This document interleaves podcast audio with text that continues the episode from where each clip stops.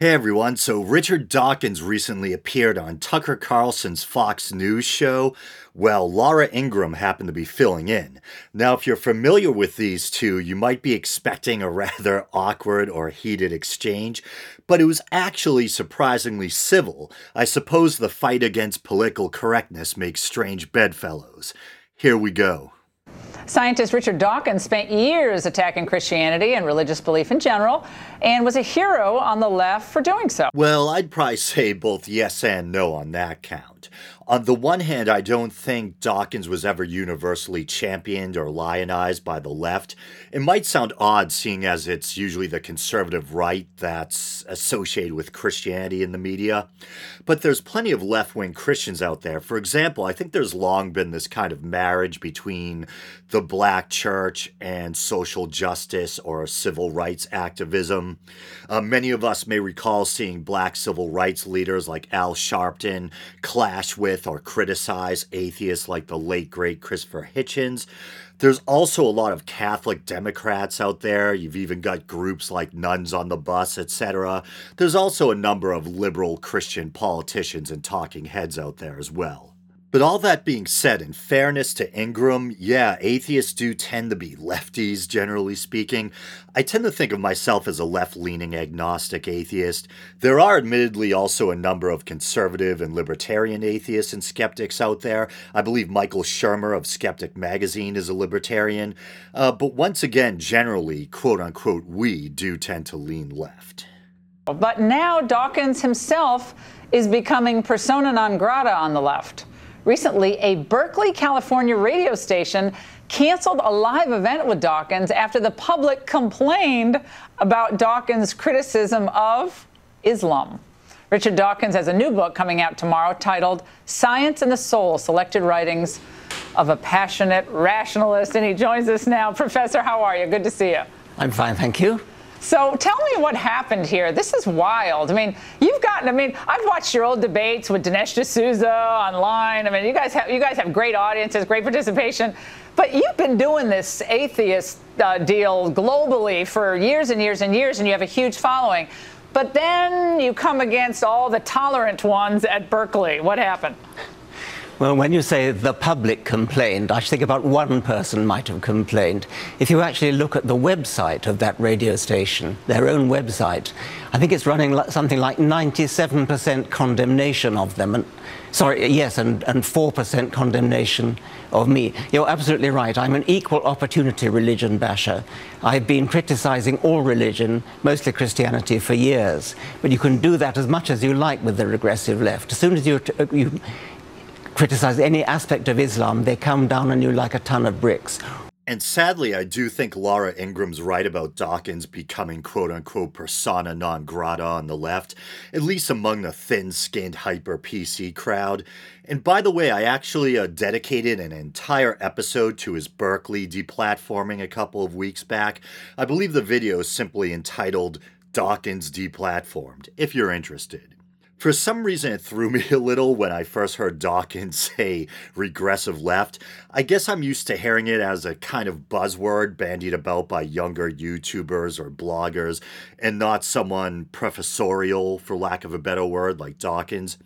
I think it was actually coined by Maajid Nawaz, a quote unquote Muslim reformer who, of course, authored a book with Sam Harris. Now, regressive left isn't a phrase I tend to use, but to be honest, I think it makes sense in a way. To me, true progressives or liberals, uh, especially those who also happen to be atheists, should be willing to call foul or BS on religion in cases where it proves oppressive or harmful, the treatment of women in certain parts of the Muslim world, condemnation of homosexuality, ugly and barbaric Quranic passages, etc. And they shouldn't hide behind cultural relativity when it comes to things like, say, female genital mutilation.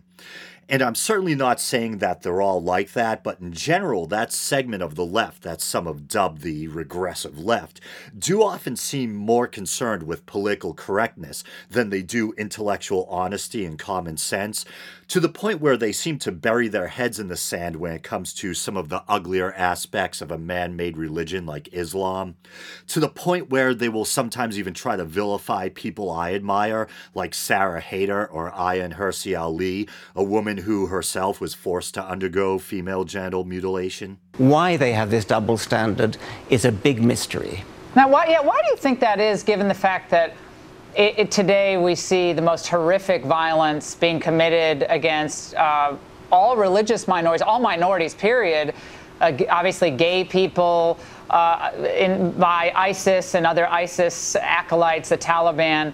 I, have never understood that. I, I, the, the wrath of the left really is much more directed toward Christian conservatives, I guess. They think they're the bigger threats than people who are actually cutting people's heads off. That, that, that was a head turner to keep in this metaphor. I don't know I don't know why this is. I mean, I don't think it's that they're frightened of getting their heads off if they let me on. I think more probably they mistakenly think that Islam is a race and therefore they think that anybody who criticizes Islam must in some sense be racist. I mean, it's bizarre, but I believe that must be at least a, a sort of subconscious motive. Now, what does that mean about all your readers, though? Most of them come from the left. I mean, if they oh, actually, oh, yeah. if so many of these people think Islam is a is a race, I mean, that's a lowbrow beyond lowbrow, isn't it? I, I, so I don't think it's necessarily the case that people on the left are so stupid that they literally mistake a religion, Islam, for a race. Although there may be a certain proportion who fit that bill, I think it's more complicated and, dare I say, more insidious than that. But I think Ingraham and Dawkins both have the right gist. I think there's people on the left who, even though Islam is what the second biggest religion in the world, around 1.6 billion adherents, they still view Muslims in a sense as a minority or an underdog group and they see criticism of Islam as bigotry towards this quote unquote minority group. And in fairness, I think it's true that despite the vast number of Muslims in the world, you can still have a minority Muslim population in a specific Western nation. And I understand this good natured impulse to want to be protective of or compassionate towards a minority group. But I think you can do that without being intellectually dishonest or calling people bigots for expressing valid criticism of a man made religion.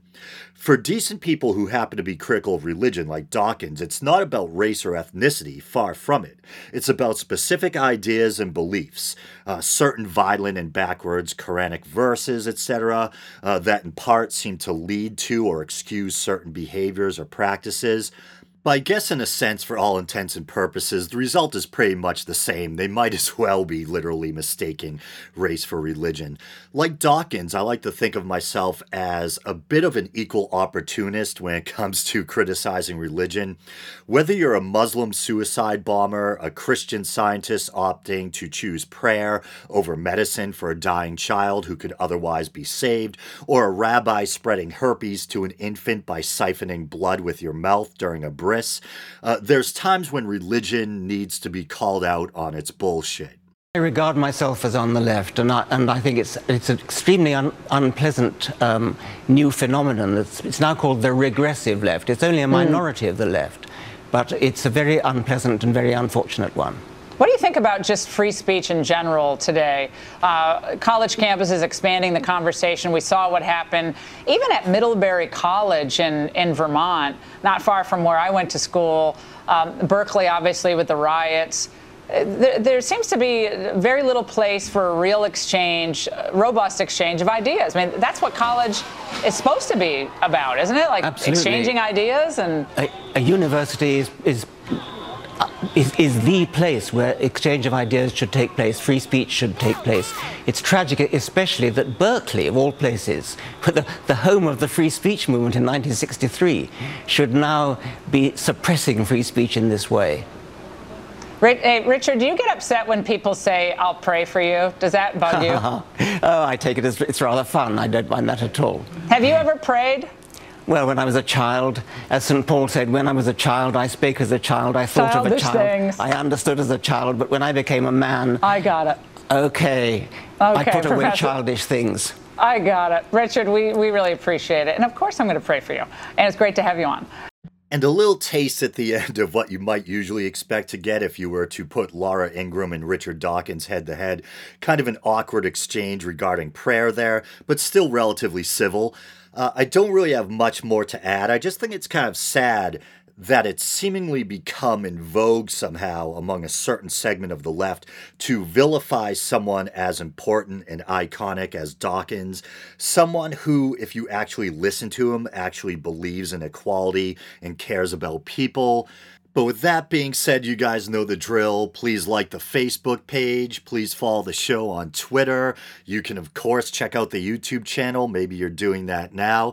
You can subscribe to the show via iTunes, Podbean, or Stitcher. If you want to help the show out monetarily, you can go to patreon.com slash the doubt and help the show out for as little as 99 cents a month. All right, brothers and sisters, until next time.